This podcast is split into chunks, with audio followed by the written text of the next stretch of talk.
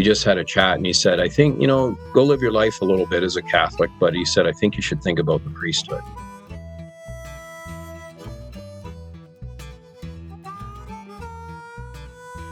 Welcome to the Pints and Pews podcast. I'm your co host, Dennis. And I'm your other co host, Robert. And we're just a couple of guys talking the Catholic faith over a pint or two of our favorite beers. So why don't you pour yourself a pint, pull up a chair, and listen in for the next little while? As we take the faith seriously, but not necessarily ourselves. And as always, if you want to take part in the conversation or have an idea for the podcast, leave us a comment or swing by our Facebook page and drop us a message. Dennis, buddy, how are you doing on this beautiful, beautiful day? Beautiful day, beautiful July day. We got through a bit of a heat spell there, Robert. I'm fighting a cold in the middle of July, Robert. Explain. Just got back from holidays for a week away, and, and I, I can't seem to shake this cold. Now, it's not COVID or anything, but it's just like a little cough and cold. So it's yeah. starting to abate a little bit. So hopefully it, it, it, dies down in the next couple of days. But that's why. I sound a little hoarse. Yeah, well, not that it helps deepen your voice. It gives you that much more of a, a yeah, podcasting that, voice there. Takes away that tinny voice of mine. So hopefully, hopefully things work out for there this podcast. Go. There you go. But, but summer colds are, are always the worst. Yeah, it's weird that it's such a beautiful time of the year, and yet I, am developed, uh, you know, cough and cold. But I'm not feverish, and I'm not. I don't have a you know, a headache or anything like that. Cold, Thanks be to head God. cold. Yeah, Thanks so I'm be good to like God. that. And you're saying how beautiful it is outside, and here I am in the church basement with no windows, so I really have no clue. It could be pouring rain, it could be snowing in the middle of July out there. I told you when you uh, live in the idea. sticks, you get you you know you're more accustomed to power failures, and that's what happened to you about 15 minutes before we were to, you know, send out the Zoom link to our guest today, right, Robert? Oh, an absolute panic absolute panic, but uh, God bless our secretary here at Immaculate Conception Parish. Uh, panic phone call at about uh, 10 minutes to recording time and saying like listen our power's out can i come hang out in the the parish basement in the hall for a couple hours and yeah by all means come on over. So uh, shout out to mary lou. Thank you very much mary lou. Yes. Uh, and and the confirmation robes. Mary lou in the confirmation robes i see sitting bes- hanging beside you robert correct? Yeah that that just kind of helps deaden the echo a little bit because it is a little cavernous down here. That's why you sound so good this uh, this afternoon. Yeah i always sound good. They always say yeah. i have a, fa- a, face for podcast. Now we face have a bit of a skin yeah a, a bit of a historic podcast uh, again today. We seem it's almost every second podcast we're saying it's a historic moment on the Pints and Pews podcast. You're the one who uh, approached. Yeah, I think guest this guest time. was was my idea. Is that I thought you were going to say historic because it was uh, my first podcast getting the guest, and that's why we're running late. But I, I, can't take the blame on that part. But you're absolutely right. Yeah, we'll get to the guest in a second, but uh, yeah, this is um, uh, a guest I see at least once a week. Obviously, I hope you're church, seeing him at least once, at least week. once a week, and yeah. and other times as well. Now, but here's the, here's me... the, the other question just before you introduce him. Right. Did you bring a bulletin home from the mass you went to while you were away on holidays as kind of a, a proof for? I did not, our, and I had today? that. I, I unfortunately I had that severe cough and cold, and I didn't want to spend an hour in the mass at, at that time at in in in Anguilla. So I, I was uh, I was too under the weather at the time. So that, unfortunately, I didn't get a chance. And it was a beautiful church, St. Gerard's in Anguilla. So next time I'm there, I will definitely drop in. So why don't you introduce our guest for us, then, Dennis? Without further ado, Father Chris Lemieux is the pastor of St. Bernadette's Church in Ajax, Ontario, just up the road from me.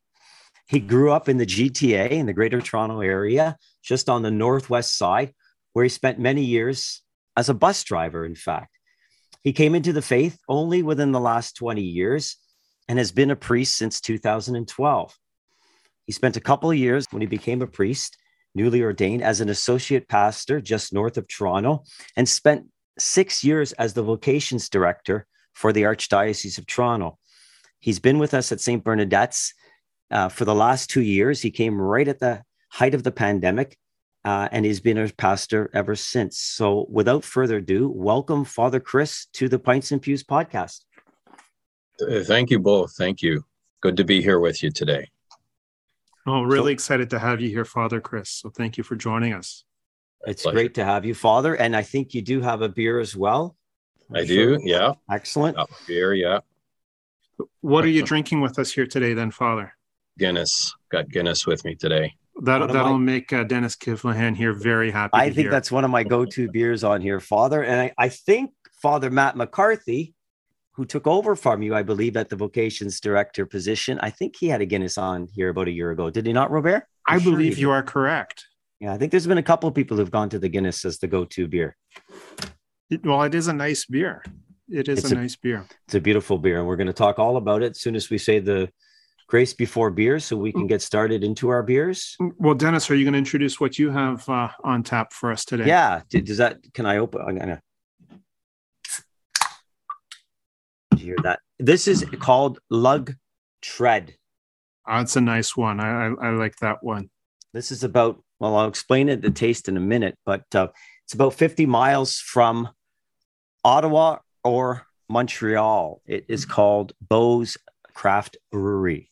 So this is, I, I'm stealing a beer actually from my son. He had his birthday the other day, and there was a few left in the fridge. So I thought I'd try this one. It looks really good. So I'll talk about its flavor in a second. And yourself, Robert? I was going to say after uh, we're done recording here, we'll uh, ask Father Chris for the hours of confession because I think Yeah. we've already hit two points that you're going to have to go make a visit. two. Absolutely. because I don't think it'll count here on the podcast, Dennis. You, you, No, will no. have to make it official. So I'm having from Niagara Falls area, from the the Counterpoint Brewing, sorry, Counterpart Brewing in Niagara Falls, Ontario. Uh, it's called Drip India Pale Ale, and I'll explain uh, a little bit why I decided to go with the Drip. I actually bought it at the Market Brewery in Newmarket Mhm. but I went with the drip not because it's my personality or anything like that, but my No. son's friend uh, says I have drip. And I had to ask my son, my 18 year old son, what does he mean when he says I have drip? And what it is, is uh, I guess I'd gone through where this guy was working one day on the way home from work. So, uh, as you know, Dennis, shirt and tie guy Mhm. for for school Except on so- the podcast. Yep. except on the podcast. But for for official school business, it's usually shirt and tie. Uh, and I guess I was looking rather drip that day, and I was looking good. I, guys our age would have said dapper. Dapper. But maybe maybe not guys our age or maybe okay, guys older. your age, Dennis would have said dapper. Um, what does that beer look like? That looks a little it's, cloudy to it's, me. it's a little cloudy, a little hazy. wow. So I'm really I've never hazy. tried I've never tried it before. So that I'm really like- looking forward to that. That's a nice clear golden hue to it, does it not, Robert? Years, yeah, no, that looks good. And I've had the Beau's Lug Tread before. Yeah, it's a hybrid ale lager. It's a it's it's a nice little beer. So I, I quite. But I want to take a that. sip. So why don't we get started here, Father? Whenever you're Mm, ready. Sure. In the name of the Father, the Father, Son, and the Holy Spirit. And Oh man. bless, O Lord, this creature beer, which thou hast deigned to produce from the fat of grain, that it may be a salutary remedy to the human race, and grant through the invocation of thy holy name, that whoever shall drink it may gain health in body and peace in soul, through Christ our Lord. Amen. man. In the name of the Father and of the Son and of the Holy Spirit. Amen. man. Right. Thank you for saying that Take- prayer, Father. Cheers, gentlemen. Cheers. Cheers. Father, Robert. Oh, yes, that's very good. How is your Guinness, Father? Good, good. Yeah, No, Guinness is good food. it, it- the old, it's almost as like the a, old slogan went. Yeah, Guinness is good food. It's I, actually, I, I just picked up a book. I haven't started reading it yet, so we'll have to maybe do that on a future episode. In Search of God and Guinness. So hmm, In search I'm, of God and Guinness. looking forward. That's Speak- the next one on the list.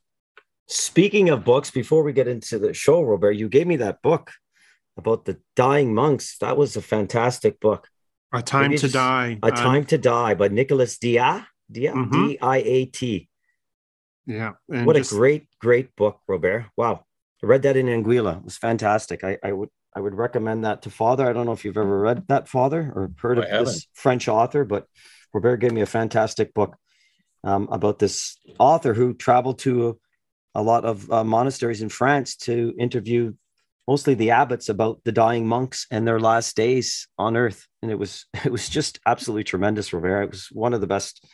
Had me in tears at times. It was so good. Yeah, and just that poignant point that really we live to die.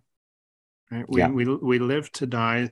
our whole life should be aimed towards sainthood. Right. And I think you highlighted a few of the pages, but unfortunately, I think I, and you dog tagged them, but I think I, that's okay. I forgot where they were. So you'll have to look those up.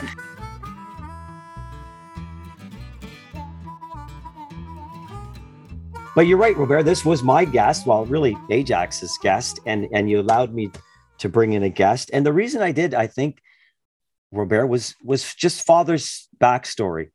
Um, I did mention he was vocations director, but really, uh, and he's going to talk about his faith in a few minutes. But I just like the fact that maybe a late vocation, had other occupations, father. So maybe, as I say in, in most places, I'm going to release my inner Marcus Grodi, and we get out of the way, and we kind of just ask you to kind of tell a bit of your story as as you grew up, type thing, and what eventually sure. brought you into the faith. So wherever you want to start yeah. is fine by us. Okay, sure. Um, well, uh, just sort of give you a little bit of a little bit of background of about me. I I didn't uh, didn't grow up in a religious family. Um, wasn't baptized. Uh, slightly familiar, I would say, with church. Attended church like a couple of times in my in my youth. Um, certainly, I I would say that I had something uh, very sort of uh, uh, let's say removed uh, Christian upbringing influenced by my parents who both uh, were were baptized. My father, a Catholic, my mother, uh, baptized Anglican. Mm-hmm. But um, for lots of reasons, uh, didn't decided not to, you know, to to raise my sister and I uh, in a religious family. Um, and I think when I say that, the, those lots of reasons were that there are a lot of people around. Um, you know, I'm sort of mention this a little bit later in my own my own faith journey that there were a lot of bad examples, and I think it kind of hmm. poisoned um, maybe my perspective and viewpoint on on Christianity for a lot of years. The first good example I think of of a of a good Christian influence was my great grandmother, who um, I you know was was always there, but I really got to know her when I was around 14, and I spent the summer up north with her, and who prayed every day, um, and and certainly just a, a faithful woman who you know did didn't talk a lot about her faith, but certainly lived it. Um, the, the next year, when I was 15, um, and, and when I was a teenager, I was a part of the, the Air Cadet program um, during my summer camp. It was also the first time that I ever really had any exposure to Catholicism, and uh, it just sort of a a, default. Uh, I, I, ended up in the what they called church parade, the Catholic church parade, and got to know um, the summer chaplain who uh, I would sort of come to discover years later. Had no idea what this was at the time. Was a seminarian who had a summer assignment on the military base to to work with kids who were there for the camp, and so he was a, a good guy that I could really relate to. I mean, sure he talked during church parade he kind of talked a lot about um, various catholic things but those things kind of went over my head um, but he he certainly he loved sports and he was just a really normal guy and so you know it was those other things that eh, made him relatable and uh, you know we went to mass together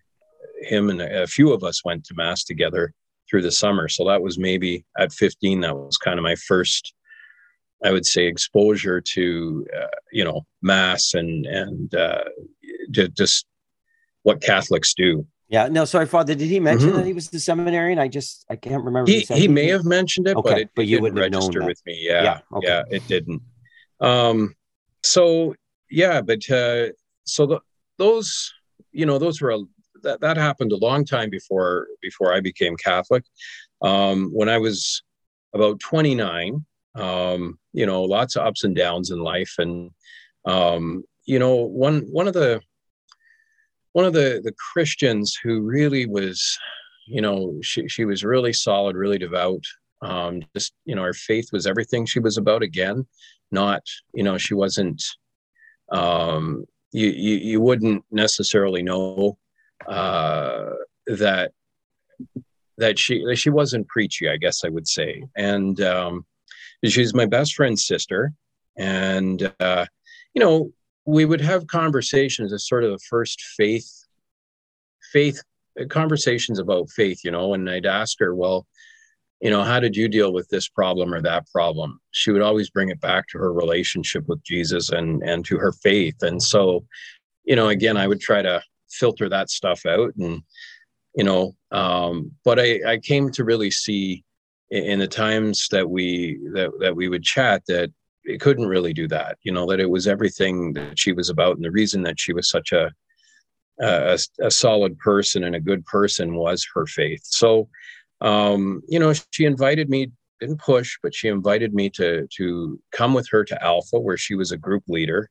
Um, and uh, you know uh, i resisted for quite a while until finally i said okay listen i'll go with you but let's just keep it between us. I don't want anyone else to to to know about that. I would also say about you know in, in that time of my life, my my teens, my twenties, um, you know, I I just I think a lot of the things that I would say and and uh, we're very critical of the church of of Christianity in general, of religion maybe, but um, you know, I just wasn't at a place in my life at that point to to really want to bring bring that up with my friends. Didn't really want my friends to know that I was that I was sort of going to Alpha with her.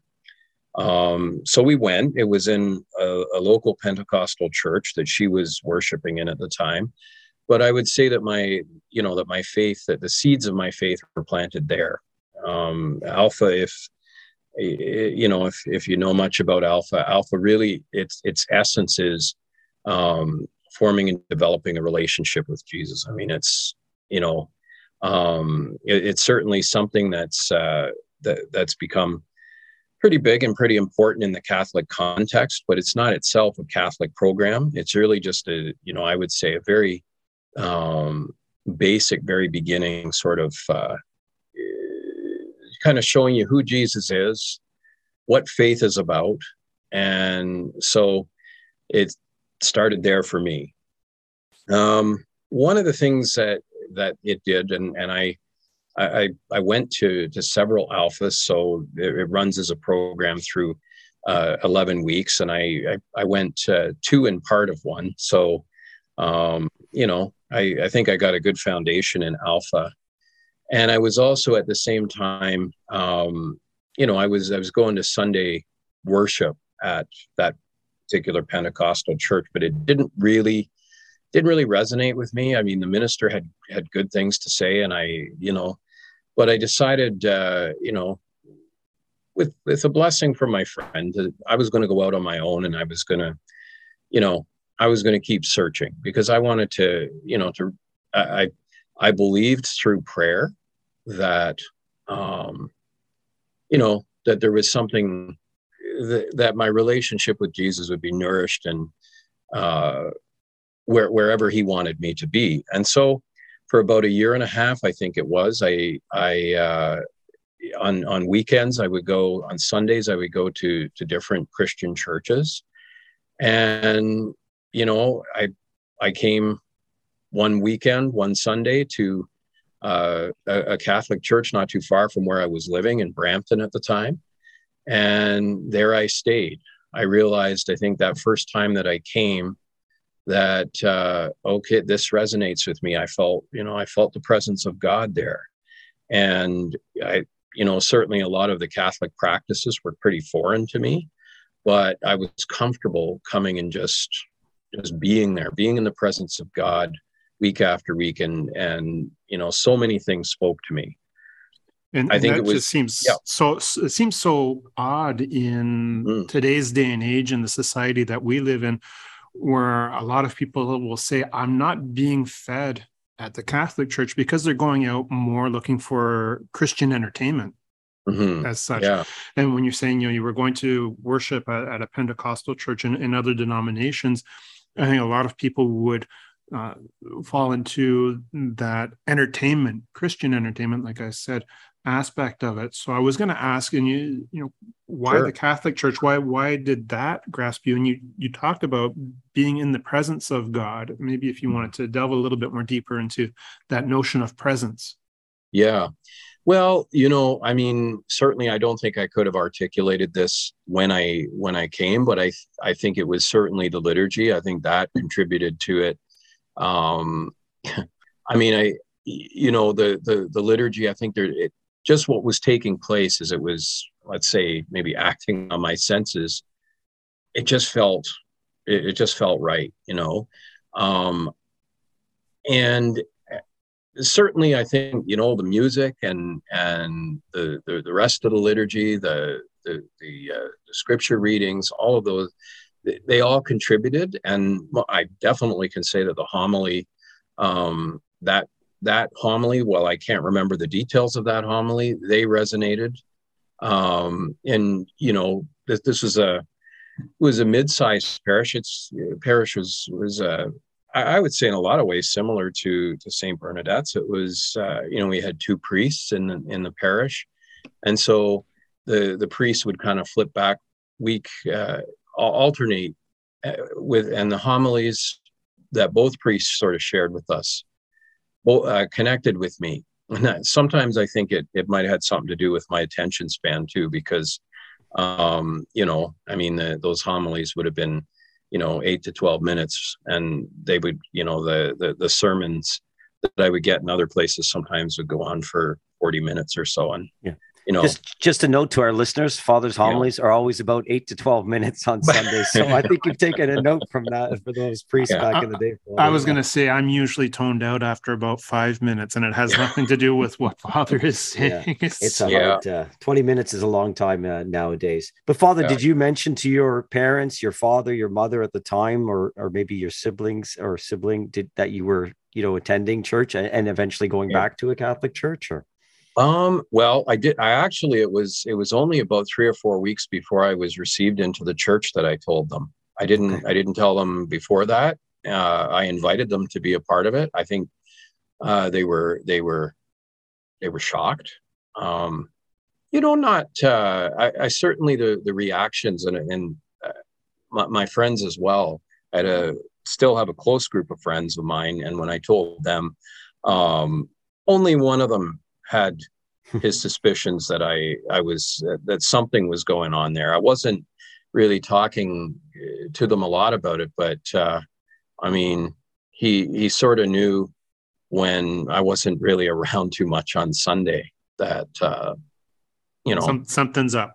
yeah, something's up. But uh, they everybody, you know, in my my family, my friends were supportive. In my immediate family, um, now, my my mother's side of the family come from uh, come from Irish Protestant hmm. background, and so some of those older generations they they were a little bit bothered, but um, you know, I uh, I sort of just took it as you know they that's where they come from sort of thing you know I, I i, didn't really take much offense to mm-hmm. to some of mm-hmm. the comments that were sort of made there yeah that's kind of their cultural history kind of right, right yeah yeah so uh, but yeah every every you know fairly supportive and uh, present with me when i was received into the church and that was uh, that was a great day. Um, you know uh, it was certainly um, you know I, I still remember it well.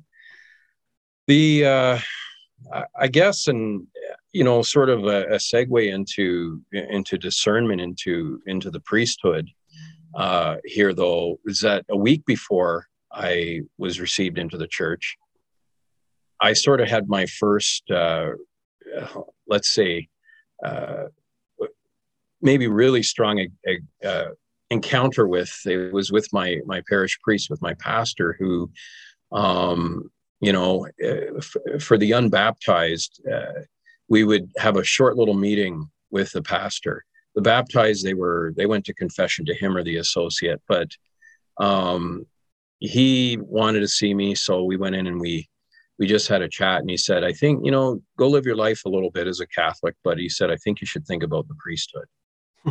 And i i a couple of things i said to him i said oh not you too.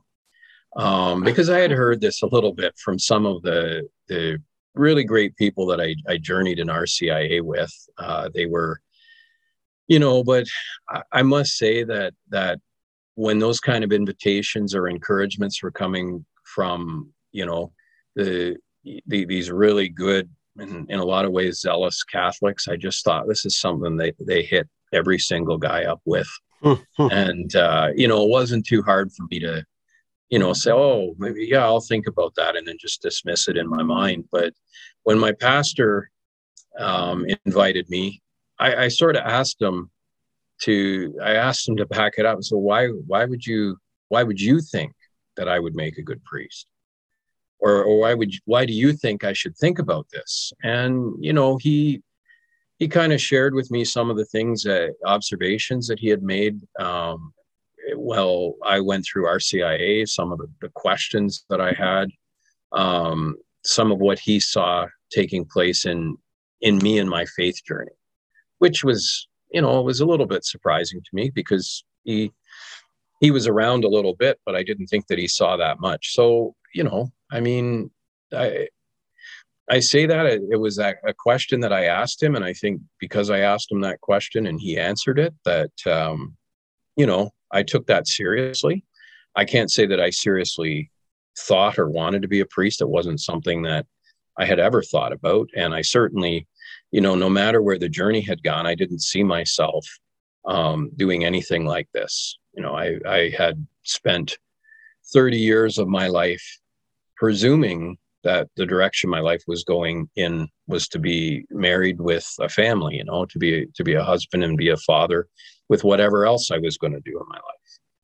And I think the other thing I would say is that uh, I guess I maybe presume that you sort of ended up in the priesthood because you didn't have other options. I mean, I didn't really know uh, priests, but I sort of thought, well, they probably always knew that they they wanted to be priests.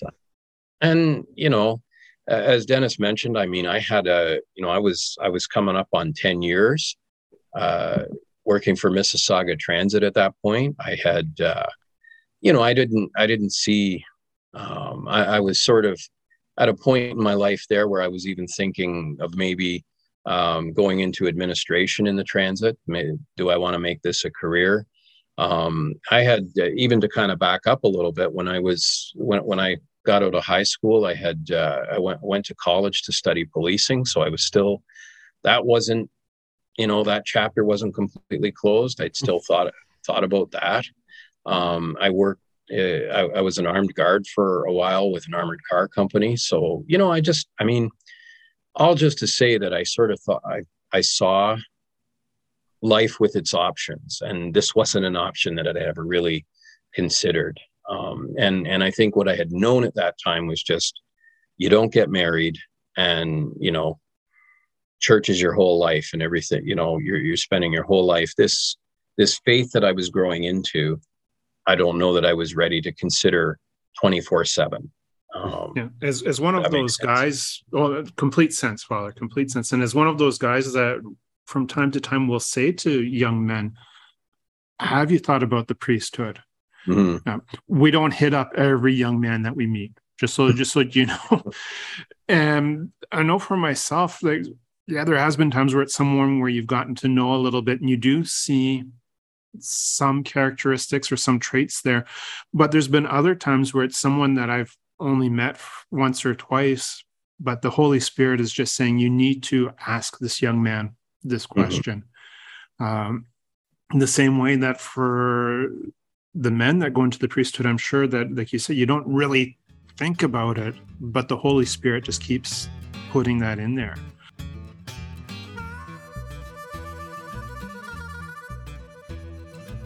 Now, before when you were talking about uh, your time in the Air Cadets and going to the camp, you mentioned that there was a seminarian there as mm. the the chaplain, and I really like the comment that you used to describe him. You said he was just a normal guy and he was relatable.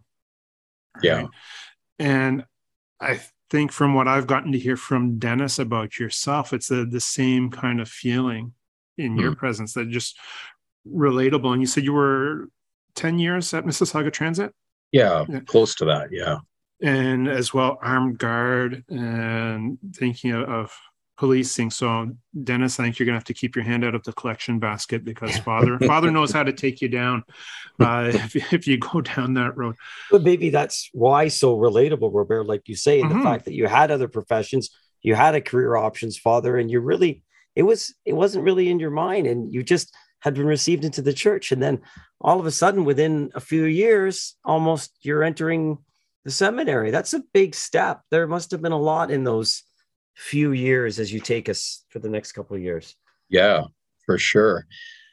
Um, yeah, no, that's that's absolutely true. And it's you know, when you look back on it now, you think, you know, wow, a lot of took a lot took place in in a relatively short period of time because it was it was three years after um being received into the church that I was starting formation.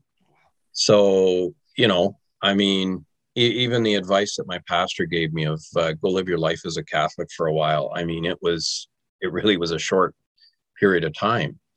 Um, mm-hmm. But yeah, a lot of things happened. You know, a lot of a lot of good things, a lot of not so good things. But I sort of look at it, you know, that that it, God revealed His plan through through all of it, and certainly place the the instruments, place those those, those people uh, in, into my life that that really were the right people, um, you know, to to kind of help me. And the the first, you know, the first person that I I sort of really looked to is was my mother, um, because it wasn't it was less than a year after I had been received in church that my mother um, was diagnosed with cancer, and it was aggressive and and her you know her journey with that and and i call it a journey deliberately with that was was very short. But there were a lot of things that that my mother said and did that had a, had a strong influence on the decisions that i made. Um, i mean first of all i think it it helped shape my faith because um, you know i being being this new and you know new catholic but but you know, certainly zealous, but also, you know, I thought felt devout.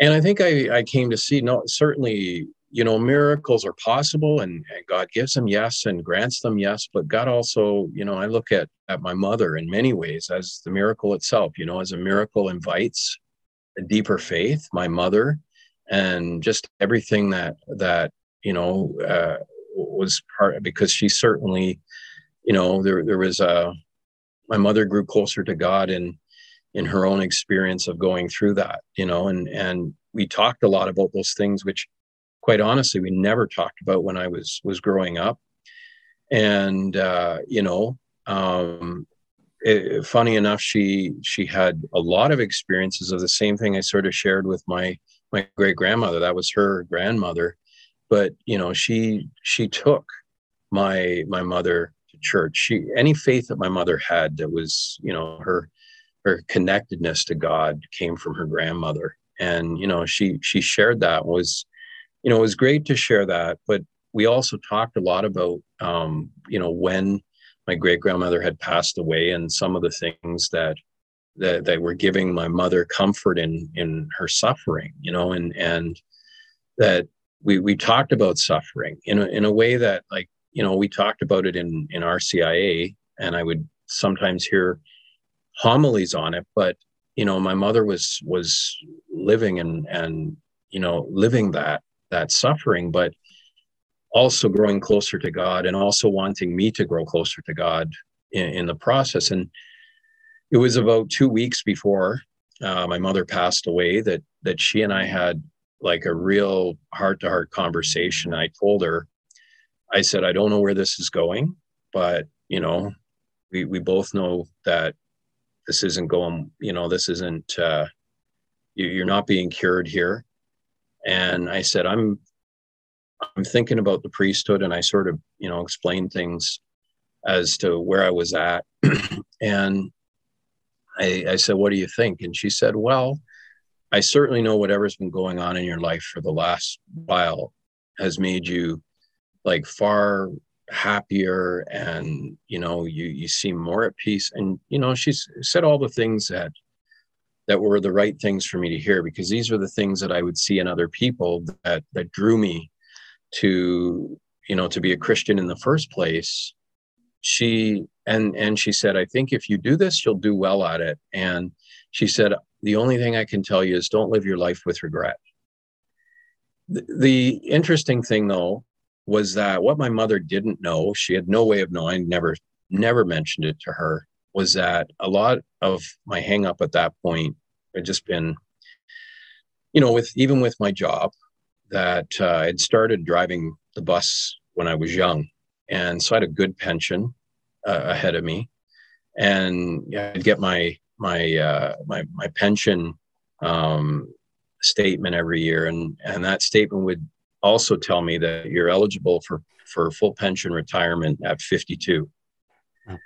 And my mother was on her deathbed at 52. And so, you know, the, those words to me, especially when I was saying, well, I can think about the priesthood when I'm 52 and I'm retired. You know, really just those things just kind of came together. And as I said, she didn't, she had no idea that I thought that way.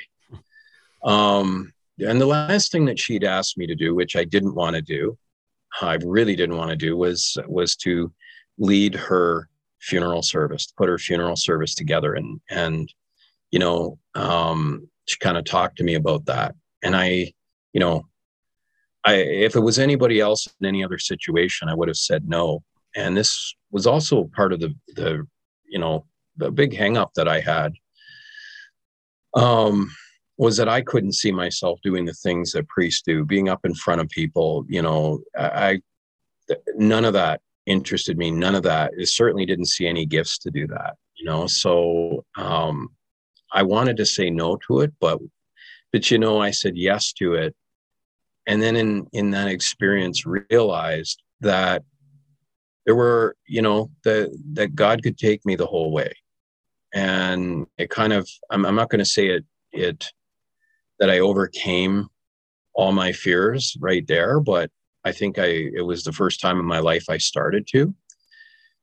And to realize that with god's help you know that i can overcome fear and mm-hmm. not you know not not to be afraid. And so she was she was the biggest uh, the, the biggest help I think. She, you know, and then and then when she passed away, I took a, a, bit of a leave of absence from from the transit, and that was a real spiritual time for me because you know it was kind of a time that uh, you know I, I spent time thinking about life and and where was I going, what was I doing.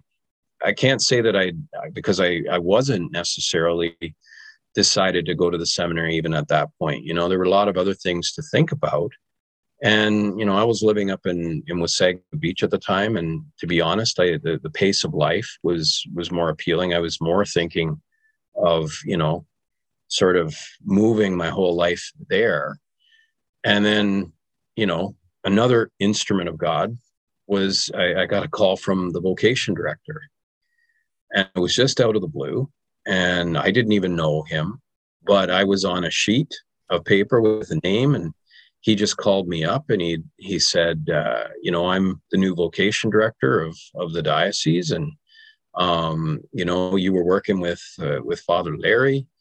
Uh, just wondering what you're up to, and then we ended up having a great conversation. And the next thing I, I mean, I went down to to meet with him in Toronto. You know, again, I had he not called me, well, you know, who knows? But uh, as I say, God has had a plan for sure and then I guess I'd just sort of say the third the third person was a, a Franciscan priest that I met on a retreat.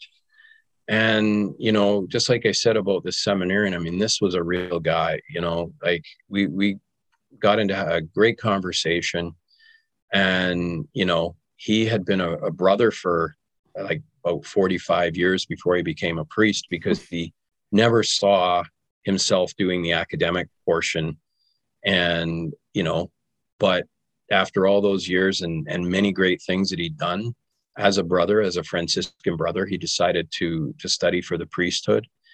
But he was just the most joyful.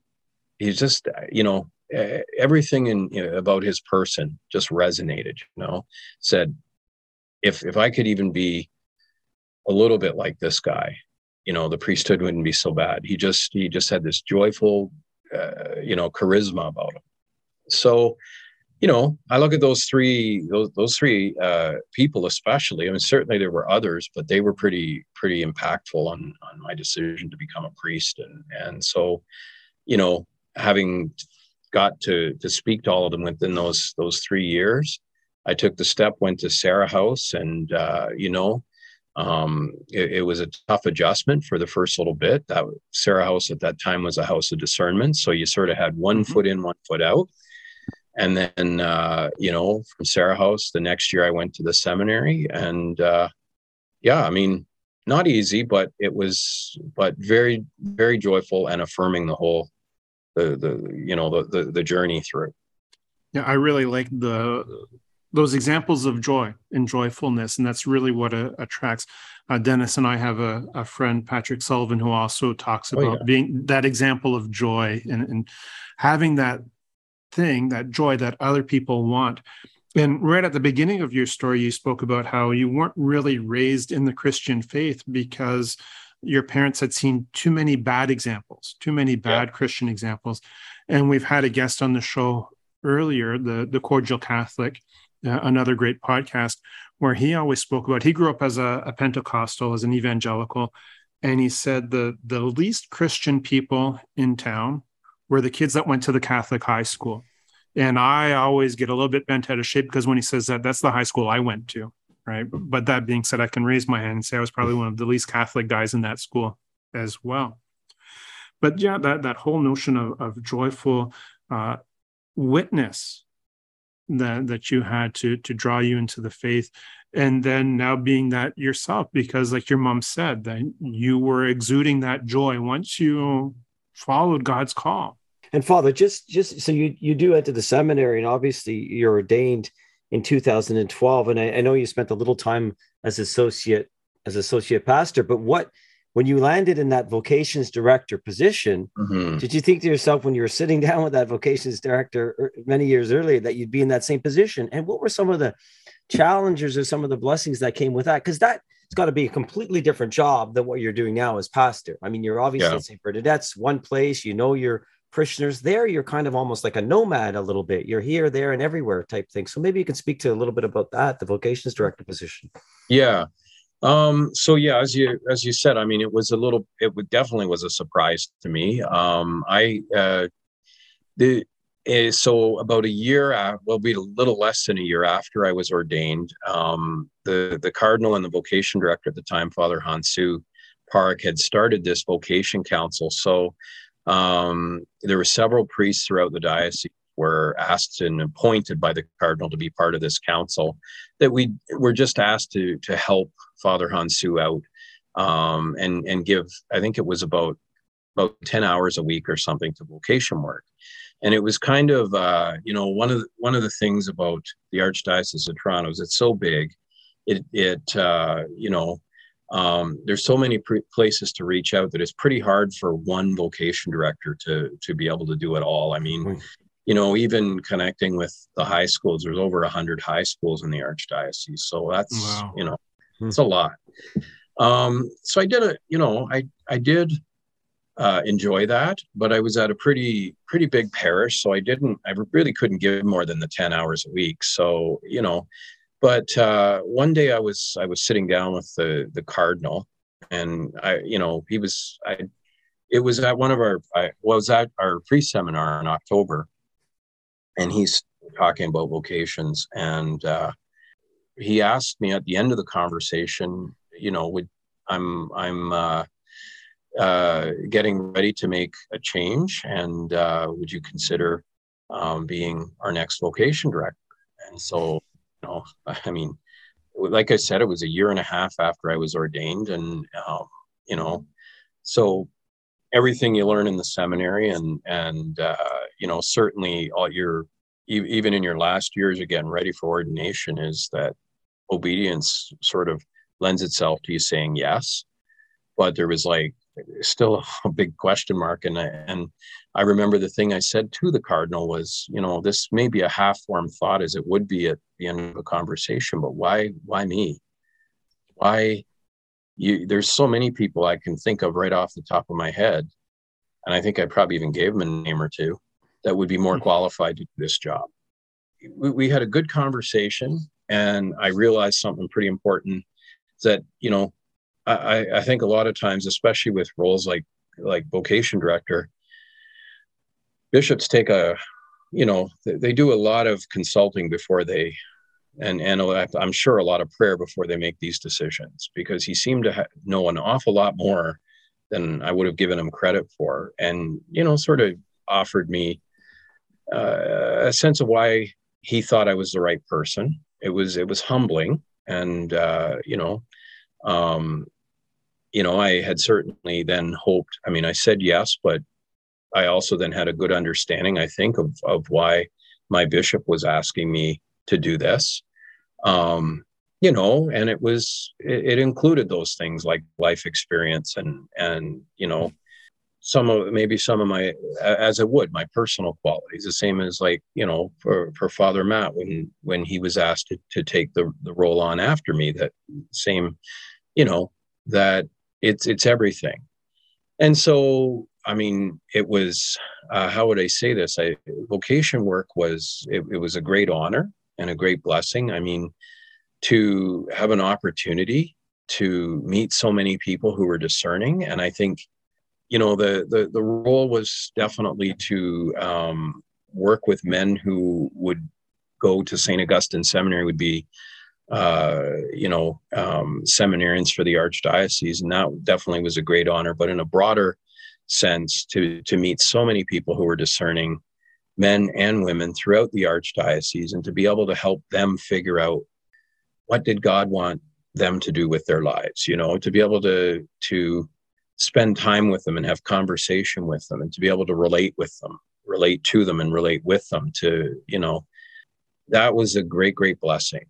Um, I think on the other side of things, there's a lot of challenges that young people face today, especially. Um, not saying that they weren't there in the past, but you know there's so much noise that mm-hmm. gets in the way mm-hmm. of god and gets in the way of us hearing god you know like one of the things i used to say to almost everybody is that we need more silence i mean i'm sure you've heard this many times before but we need 100%. more silence you know and not silence where we've got music in the background like actual silence because we we've got to condition ourselves to letting go of all the things that stimulate us. And, and I think today, so much more, you know, and, and it's just continuing to grow. And so the, the challenge there is that I, I really do believe that there were a lot of, of men and women that I met in my, in my six years in vocation work who had an authentic calling, but just couldn't get there because um, of whatever noise was going on in, in their lives. It could be, you know, distractions, maybe more than noise too. Distractions and things. I'm just going to yeah. hold my phone up here for the number one distraction yeah. right, yeah. right there. Yeah, we're, we're blessed. We have an icon of Saint Jean Vianney in our parish. And so after Mass every Sunday, my wife and I will stop there to pray. And my prayer is not that more men are called to the vocation of the priesthood because God is still calling them, but mm-hmm. that more men will listen yeah. to the call and, and, and heed the call. the call. Yeah. And I'm going to put a little plug in here as well, Father. You're talking yeah. about silence. Last Saturday, I had the the blessing to uh, facilitate a retreat on. Uh, you know, facilitating our prayer life through silence. So, if ever for the parish you're looking for a retreat on silence, talk to Dennis. He has my number. I'll I'll be there okay. in five minutes. So all right. well, more like more like 25. You are up in Port Perry, Robert. But yeah. Yeah, it's actually I think it's 45 door to door, but that's no. that that's all good. And and I'm loving the story too. And and just not just your call to the priesthood, but the, the call to the vocations vocations office. director. Yes. Yeah, it, and I've said a number of times here on the podcast, you know, God doesn't call the qualified, he qualifies the called. And, yeah. and that seems to be your story.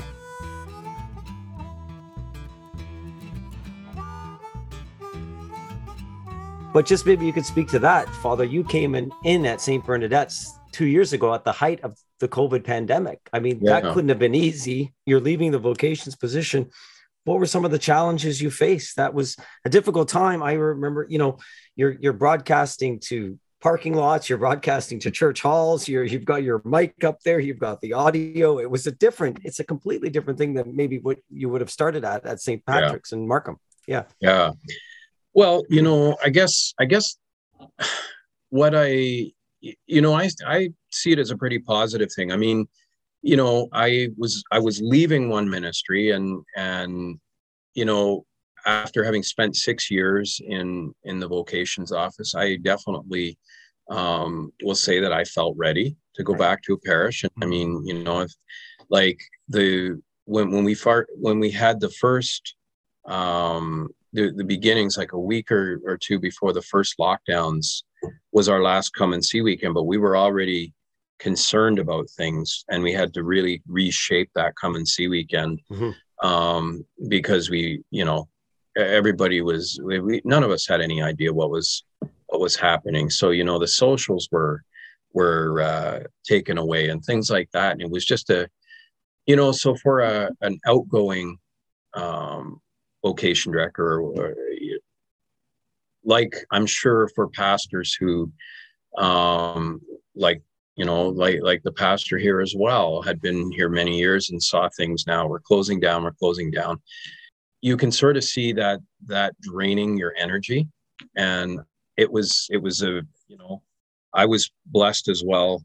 Um, and, and probably not a lot of people know this but i had six months of time that i spent with my predecessor with father hansu so i was the assistant vocation director and i spent time and, and we talked about this And it was the same thing with father matt he w- was serving at the at st michael's cathedral mm-hmm. where i was living so, um, you know, we had a lot of time together to be able to talk about vocation ministry, talk about the things, you know, for, for me to reflect and offer what I could and for him to get ready to take on his new role. But I could certainly see in in Father Matt this energy, which, you know, I remember having six years before, you know, and and it's it's not a hard and fast thing. It, it's to each individual priest, but uh, you know, most of our vocation directors in Toronto have been around five years. So it's, you know, usually the the, the bishops sort of see time to time to refresh here. And, you know, so coming into St. Bernadette's, I, you know, I must admit I was pretty refreshed and ready to go. Ready for the challenge. Yeah. Ready for the challenge. Yeah. It was, it was challenging. Um, but I, I sort of see well especially when it comes to this the glass half full like I, you know i had um i had the energy and the readiness and you know i i knew father raymond who was the the uh, associate pastor here before father kevin i knew you know from it, when he was a seminarian so i knew him well but we you know with the lockdowns and everything we spent a lot of time sort of getting to know each other and you know preparing to work even though we weren't necessarily always doing a, a whole lot. We were preparing right. a lot. Um, and you had to think outside the box, which mm-hmm. I th- I don't think is ever a bad thing. Um, you know, and and find new ideas and and uh, you know, with a lot of our ministries here in the parish, to even um, you know to just speak to the ministry coordinators and say, you know, let's let's try our best to get things up and running. You know, let's use Zoom. Let's do these things. You know, sure, some resistance because you know when when we're used to being in person and now we're just going to be a, a recording or we're, we're doing this it's not you know it's not the same we know that but but i you know i give a lot of credit to our ministry coordinators because a lot of them they learn this stuff. They learned it better than me. And and uh, you know we we just we did what we had to do. The schools were great. You know we uh, father raymond and and myself we visited uh, classes virtually. Um, you know and uh, i think we gave the teacher a break sometimes but right, uh, right. You, always you pivoted, welcome. Always you, welcome. you pivoted, Robert. We weren't going to use that oh, word again, but oh, you, you pivoted word. very well, Father, and that was the key word for a couple yeah. of years. And now things seem to be almost back to normal, which is great.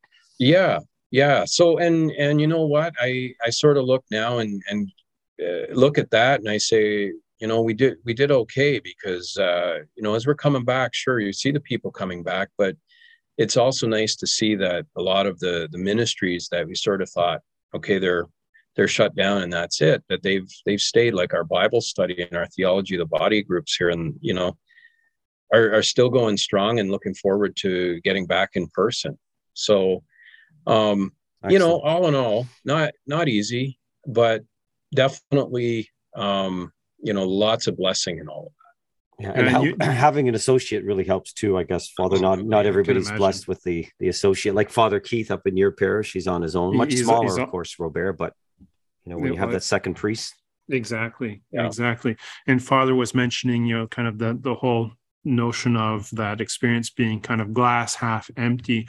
Uh, i have to say here that i'm i'm glass almost empty. Yeah. and i'm sure dennis is the same and poor father is probably glass almost full because he's been doing all of the talking and not had, really had a chance to to, to, to lubricate his voice. Yeah and just before we go father yeah. i guess the one last thing we we both wanted to kind of get in. Maybe is there any advice for our listeners maybe who be struggling with their faith or certainly experience as we all do some dryness in prayer at times and maybe people who have fallen away that maybe somehow we can get them back. Because i've noticed just at our parish though father on sundays the numbers are starting to fill up again. So people are starting to come back but maybe there's some a few that have fallen away over the course of maybe covid and have not come back into the fold. So mm-hmm. you know i think the, the best advice I can I, I could give anyone, and I, I think it's advice that I try to take myself is as much as we possibly can. We've got to keep our faith simple, um, you know, and and constantly draw from the roots of just uh, you know uh, giving giving witness through the things that we do. You know, we've talked about it a few times here that you know I look at at what drew me, and it was the the just absolute goodness of people around me. And i think that you know um, for for those who who are maybe struggling with their faith to you know to to to look for that goodness and and you know to, i mean again to draw as well from from from the roots of our faith and and that is what what jesus shares with us you know that, that really everything everything that we're about comes from him. So you know we can't go too far off if we if we stay close to Jesus and really, you know, ask him for that relationship, that deep, close personal relationship. Um, you know, and uh yeah. And I guess just, you know, and I think even with with dryness as well, like I, I certainly know that's a, a bigger topic and not there there's lots of things that can lead to to dryness in our faith, but um, you know, it's never never sort of um how would I say it's it's always served me well, I guess I would say, to to just you know bring new things into into my prayer life and sort of be always on the lookout for trying new things you know? That sometimes we you know we we go with things that we that have worked for us for a long time and and we, sometimes we just need that newness you know? Be it a, a different way to pray you know? But we've just we've got so much we've got such a, a wealth and treasure of of, of beautiful ways to pray that we you know um discover discover new things. And i guess i would you know to that i would say talk to a priest or somebody in in the parish and and ask for help. You know i never i always tried my best to ask for help and look for mentors to help me in my faith. So i think that's that's good for for all of us no, and thanks be to God that Thank there's you, there's gentlemen like you that have uh, answered the call to to be there. That when those of us like myself or, or Dennis do come looking for help, that you're you're there and uh, able to discern and to guide the the flock that has been entrusted to your care. Amen, Robert. Amen. Th- thank you both for your invitation. I I've appreciated being with you. Father, oh, thank you so much. It's been an absolute pleasure. And I'm sure Robert will have this podcast up and running in no time. And, as um, soon as I can, as soon as human as is humanly possible. Yes, absolutely. So again, thank you very much, Father. Know that you will remain in our You're prayers. Please keep us in, in your prayers. Absolutely, I will. Thanks, Father. Appreciate okay. it. Okay. All right. Have a good day. Bye now.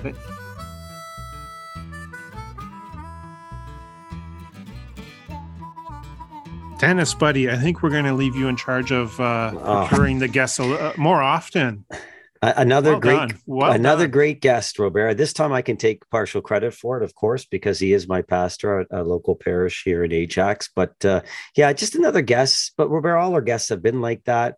Their faith stories have been so amazing, and and he was certainly humble, Father Chris, and down to earth, and a story that I think resonated could resonate with many of our listeners. Yeah, no, and like we talked about with Father Chris, just having that joy that is uh, an attraction to others, And, he being that does exude witness, right? And- and- all for all of him, they weren't preaching at him; they were just being that witness in his lives. And I, I guess that's all we can do in our own lives. and that word you just used as as far as humble because there is a, a great humbleness about father chris as well he's not Mhm. a, a a rah rah uh, in your face kind of guy No. very very quiet joy a very Right, right. quiet joy Yeah, Uh, but I guess that's- humility, and his uh, homilies are about eight to twelve minutes. I'm not just saying that now that he's not here, but certainly, and they're all poignant for sure. so i guess that's why he he, he lives up to his name as Yep. father lemieux Fa- father the best Oh, is that Lemieux. That- Olivia the best? Okay, best. there you go. and i meant to say it during the podcast and i completely forgot. As forgot opposed to the white exactly LeBlanc. Um, I, I completely forgot, but I meant to mention to Father Chris because we recorded this on the feast of Saint Christopher. And I thought it was the feast. I thought it was Saint. When I went to it was my father's anniversary of his death today, so there was a memorial mass. Father Key, Father Chris offered the mass this morning, and it was. But he said Saint James. Father uh, Saint James is the the first one, and then if you go the list of saints, because there's that. always more than it's always the feast day of Mhm. more than one saint. So today was also uh, Saint Christopher, and I I meant to bring that up, and it was in my mind, and then And you as know what? Father Chris got going, that I got should have got brought it up because yours truly's middle name, of course, is Christopher, there. You go, the Christ bearer. So the Christ bearer. the Christ bearer. Hmm. So, like I said, as we were talking with Father Chris, you, you know, the time has really flown by, and my hourglass here, Dennis, is pretty much empty. And the beer, the verdict on the beer. Uh, the drip India Pale Ale, I have Yeah. to say, has drip. It was Yeah. excellent. It's Was it uh, really? a little bit sour, juicy, uh, everything that you would think a, uh hazy India Pale Ale, a hazy IPA is. Was, That was sourness, really I don't good. know. Yeah, that sourness might have. I'm telling you, the can was great because it looked like uh, a paint can. I don't know if you explained that to Yeah, our yeah. viewers, but it was dripping all over. The paint was dripping all over the top of the can. It was very cool. And they'll be able to see a picture of that on the on the Facebook page. Yeah, what did you think of Beau's Lug Tread? Oh. It's I, I enjoy that beer. Fantastic. I, I can't believe if I'm ever 50 minutes between Montreal and Ottawa, which I don't know where that is exactly. Robert, help me out with my Ontario geography, but I was gonna say I would pay for that. I, I can get that. If I can get that at the LCBO, I'm, I'm purchasing that for sure. That was really enjoyable. Oh, for sure you can get that at the LCBO.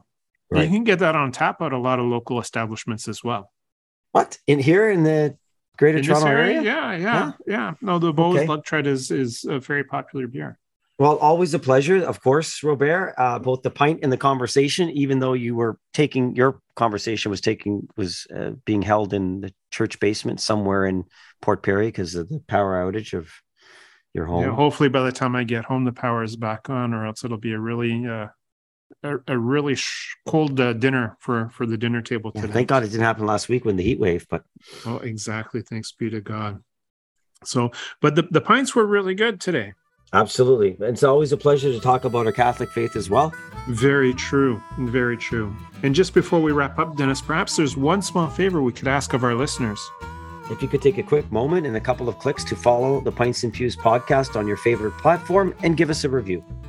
And while you're at it, give us a like on Facebook and drop us a line there or at pintsandpews at gmail.com. We always enjoy hearing from our listeners. We'll chat again soon, my friend. God willing. And until then, why don't you remind the listeners of the wise words of G.K. Chesterton, which you can actually see here on my t shirt today? Yes, I was going to compliment you on your lovely t shirt. In Catholicism, the pint, the pipe, and the cross can all fit together. God bless.